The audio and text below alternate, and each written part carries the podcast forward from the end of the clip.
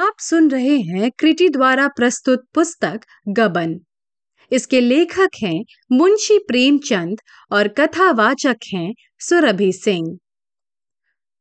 रुदन में कितना उल्लास, कितनी शांति, कितना बल है।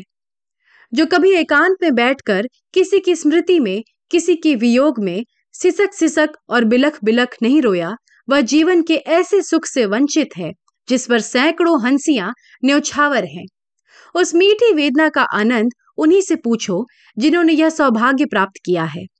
हँसी के बाद मन खिन्न हो जाता है, आत्मा शुद्ध हो जाती है। मानो हम थक गए हों, पराभूत हो गए हों। रुदन के पश्चात एक नवीन स्फूर्ति, एक नवीन जीवन, एक नवीन उत्साह का अनुभव होता है। जालपा के पास प्रजा मित्र कार्यालय का पत्र पहुँचा तो उसे पढ़कर वह रो पड़ी। पत्र एक हाथ में लिए, दूसरे हाथ से चौखट पकड़े, वह खूब रोई।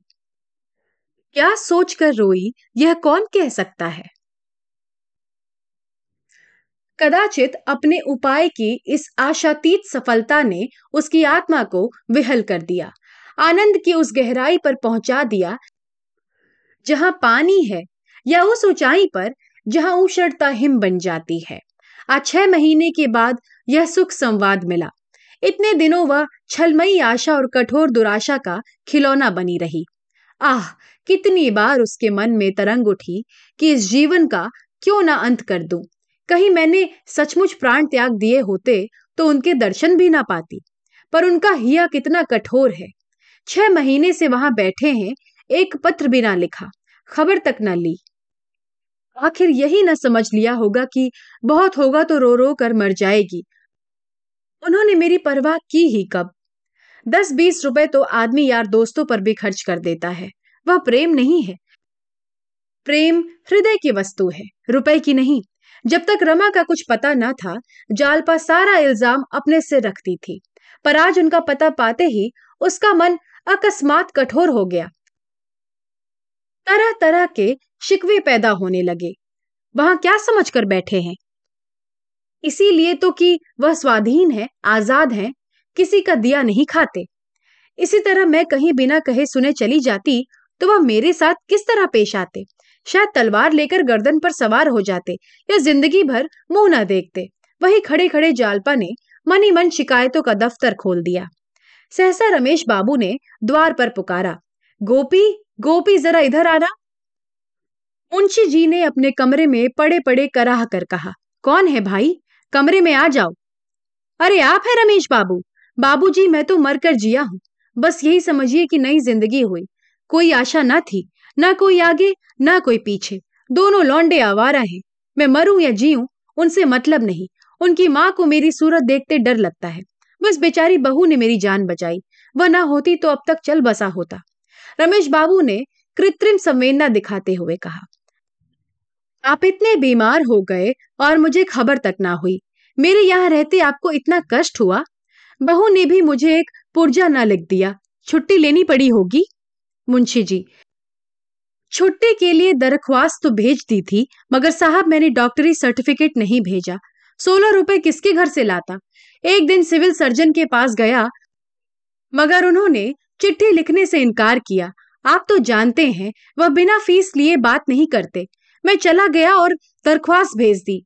मालूम नहीं कि मंजूर हुई या नहीं। यह तो डॉक्टरों का हाल है। देख रहे हैं कि आदमी मर रहा है, पर बिना भेंट लिए कदम ना उठावेंगे।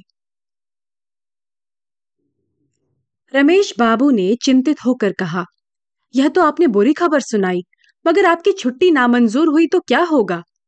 मुंशी जी ने माथा ठोक कर कहा, होगा क्या? घर बैठा रहूँगा। साहब पूछेंगे तो साफ़ कह दूँगा। मैं सर्जन के पास गया था, उसने छुट्टी नहीं दी। आखिर इन्हें क्यों सरकार ने नौकर रखा है? महज कुर्सी की शोभा बढ़ाने के लिए? मुझे डिसमिस हो जाना मंजूर है, पर सर्टिफिकेट ना दूँगा। लौंडे गायब हैं। आपके लिए पान तक लाने वाला कोई नहीं। क्या करूँ? रमेश ने मुस्कुरा कर कहा, मेरे लिए आप तरद्दुद ना करें। मैं आज पान खाने नहीं, भर पेट मिठाई खाने आया हूँ। बहू जी, तुम्हारे लिए खुशखबरी लाया हूँ, मिठाई मंगवा लो। जालपा ने पान की तश्तरी उनके सामने रखकर कहा, पहले वह खबर सुनाइए। शायद आप जिस खबर को नई नई समझ रहे हो, वह पुरानी हो गई हो। रमेश, जी, कहीं हो ना, रमानाथ का पता चल गया, कलकत्ता में है। जालपा, मुझे पहले से ही मालूम हो चुका है। मुंशी जी झपट कर उठ बैठे, उनका ज्वर मानो भागकर उत्सुकता की आड़ में जा छिपा। रमेश का हाथ पकड़कर बोले, मालूम हो गया कलकत्ता में है? कोई खत आया था? रमेश, खत नहीं था। एक पुलिस इंक्वायरी थी। मैंने कह दिया, उन पर किसी तरह का इल्ज़ाम नहीं है। तुम्हें कैसे मालूम हुआ बहू जी जालपा ने अपनी स्कीम बयान की। प्रजा मित्र कार्यालय का पत्र भी दिखाया। पत्र के साथ रुपयों की एक रसीद थी, जिस पर रमा के हस्ताक्षर थे। रमेश, दस्तखत तो रमा बाबू के हैं। बिल्कुल साफ़, धोखा हो ही नहीं सकता। मान गया बहू जी तुम्हें। वाह, क्या हिकमत निकाली है। हम सबके कान काट लिए। किसी को ना सूझी। अब जो सोचते हैं तो मालूम होता है, कितनी आसान बात थी। किसी को जाना चाहिए, जो बच्चा को पकड़कर घसीट लाए। यह बातचीत हो रही थी कि रतन आ पहुँची।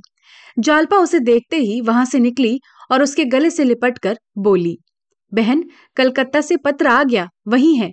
रतन, मेरे सिर की कसम, जालपा।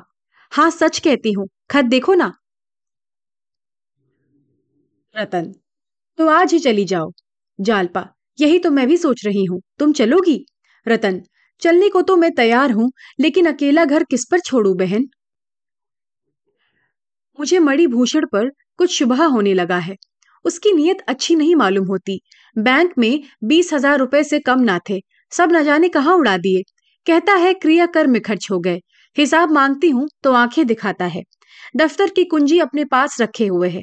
मांगती हूँ तो टाल जाता है। मेरे साथ कोई कानूनी चाल चल रहा है। डरती हूँ, मैं उधर जाऊँ, इधर वह सब कुछ ले देकर चलता बने। बंगले के गाहक आ रहे हैं। मैं भी सोचती हूँ, गाँव में जाकर शांति से पड़ी रहूँ। बंगला बिक जाएगा तो नकद रुपए हाथ आ जाएँगे। मैं ना रहूँगी तो शायद ये रुपए मुझे देखने को भी ना मिले। गोपी को साथ लेकर आज ही चली जाओ। रुपए का इंतज़ाम मैं कर दूँगी। जालपा, गोपीनाथ तो शायद ना जा सके। दादा की दवा दारू के लिए भी तो कोई चाहिए? रतन, वह मैं कर दूँगी। मैं रोज सवेरे आ जाऊँगी और दवा देकर चली जाऊँगी। शाम को भी एक बार आ जाया करूँगी। जालपा ने मुस्कुरा कर कहा, और दिन भर उनके पास बैठा कौन रहेगा? रतन, मैं थोड़ी देर बैठी भी रहा करूँगी, मगर तुम आज ही जाओ। बेचारे वहाँ न जाने किस दशा में होंगे। तो यही तय रही ना? रतन मुंशी जी के कमरे में गई तो रमेश बाबू उठकर खड़े हो गए और बोले, आइए देवी जी, रमा बाबू का पता चल गया। रतन, इसमें आधा श्रेय मेरा है। रमेश, आपकी सलाह से तो हुआ ही होगा।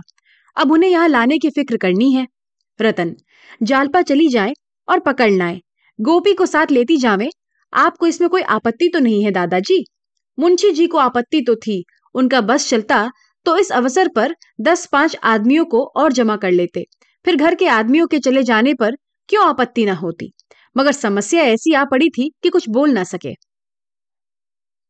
गोपी कलकत्ता की सैर का ऐसा अच्छा अवसर पाकर क्यों ना खुश होता? विश्वंभर दिल में ऐठ कर रह गया। विधाता ने उसे छोटा ना बनाया होता तो आज उसकी हक तलफी ना होती। गोपी ऐसे कहाँ के बड़े होशियार हैं? जहाँ जाते हैं, कोई ना कोई चीज़ खो आते हैं। हाँ मुझसे बड़े हैं। इस दैवी विधान ने उसे मजबूर कर दिया। रात को नौ बजे जालपा चलने को तैयार हुई। सास ससुर के चरणों पर सिर झुकाकर आशीर्वाद लिया। विश्वम्भर रो रहा था। उसे गले लगाकर प्यार किया और मोटर पर बैठी। रतन स्टेशन तक पहुँचाने के लिए आई थी। मोटर चली तो जालपा ने कहा, बहन, कलकत्ता तो बहुत बड़ा शहर होगा। वहाँ कैसे पता चलेगा? रतन पहले प्रजा मित्र के कार्यालय में जाना, वहाँ से पता लग जाएगा। गोपी बाबू तो है ही। जालपा, ठहरूँगी कहाँ? रतन, कई धर्मशाले हैं। नहीं, होटल में ठहर जाना। देखो, रुपए की ज़रूरत पड़े तो मुझे तार देना। कोई ना कोई इंतज़ाम करके भेजूँगी। बाबूजी आ जाएँ तो मेरा बड़ा उपकार हो। यह मणिभूषण मुझे तबाह कर देगा। जालपा, होटल वाले बदमाश तो ना होंगे। रतन, कोई जरा भी शरारत करे तो ठोकर मारना। बस कुछ पूछना मत, ठोकर जमा कर, तब बात करना। रतन ने जालपा को कमर से छुरी निकाल कर दिया और कहा, इसे अपने पास रख लो, कमर में छिपाए रखना। मैं जब कभी बाहर निकलती हूँ तो इसे अपने पास रख लेती हूँ। इससे दिल बड़ा मज़बूत रहता है। जो मर्द किसी स्त्री को छेड़ता है, उसे समझ लो कि पल्ले सिरे का कायर, नीच और लंपट है। छुरी की चमक और तुम्हारे तेवर देखकर ही उसकी रूह फना हो जाएगी। सीधा दुम दबाकर भागेगा लेकिन अगर ऐसा मौका आ ही पड़े, जब तुम्हें छुरी से काम लेने के लिए मजबूर हो जाना पड़े तो जरा भी मत झिझकना। छुरी लेकर पिल पड़ना। इसकी बिल्कुल फ़िक्र मत करना कि क्या होगा, क्या ना होगा। जो कुछ होना होगा, हो जाएगा। जालपा ने छुरी ले ली, पर कुछ बोली नहीं। उसका दिल भारी हो रहा था। इतनी बातें सोचने और पूछने की थी कि उनके विचार से ही उसका दिल बैठा जाता था। स्टेशन आ गया। कूलियों ने असबाब उतारा। गोपी टिकट लाया। जालपा पत्थर की मूर्ति की भांति प्लेटफॉर्म पर खड़ी रही, मानो चेतना शून्य हो गई हो। किसी बड़ी परीक्षा से पहले हम मौन हो जाते हैं। हमारी सारी शक्तियाँ उस संग्राम की तैयारी में लग जाती हैं। रतन ने गोपी से कहा, होशियार रहना। गोपी इधर कई महीनों से कसरत करता था। चलता तो मूढ़े और छाती को देखा करता। देखने वालों को तो वह ज्यो का त्यो मालूम होता है। पर अपनी नज़र में वह कुछ और हो गया था। शायद उसे आश्चर्य होता था कि उसे आते देखकर क्यों लोग रास्ते से नहीं हट जाते, क्यों उसके डील डॉल से भयभीत नहीं हो जाते। अकड़ कर बोला, किसी ने जरा छी चपड़ की तो तोड़ दूँगा। रतन मुस्कुराई, यह तो मुझे मालूम है, सो मत जाना। गोपी, पलक तक तो झपकेगी नहीं, मजाल है नींद आ जाए। गाड़ी आ गई गोपी ने एक डिब्बे में घुसकर कब्जा जमाया। जालपा की आँखों में आँसू भरे हुए थे। बोली, बहन, आशीर्वाद दो कि उन्हें लेकर कुशल से लौट आऊँ। इस समय उसका दुर्बल मन, कोई आश्रय, कोई सहारा, कोई बल ढूंढ रहा था और आशीर्वाद और प्रार्थना के सिवा वह बल उसे कौन प्रदान करता?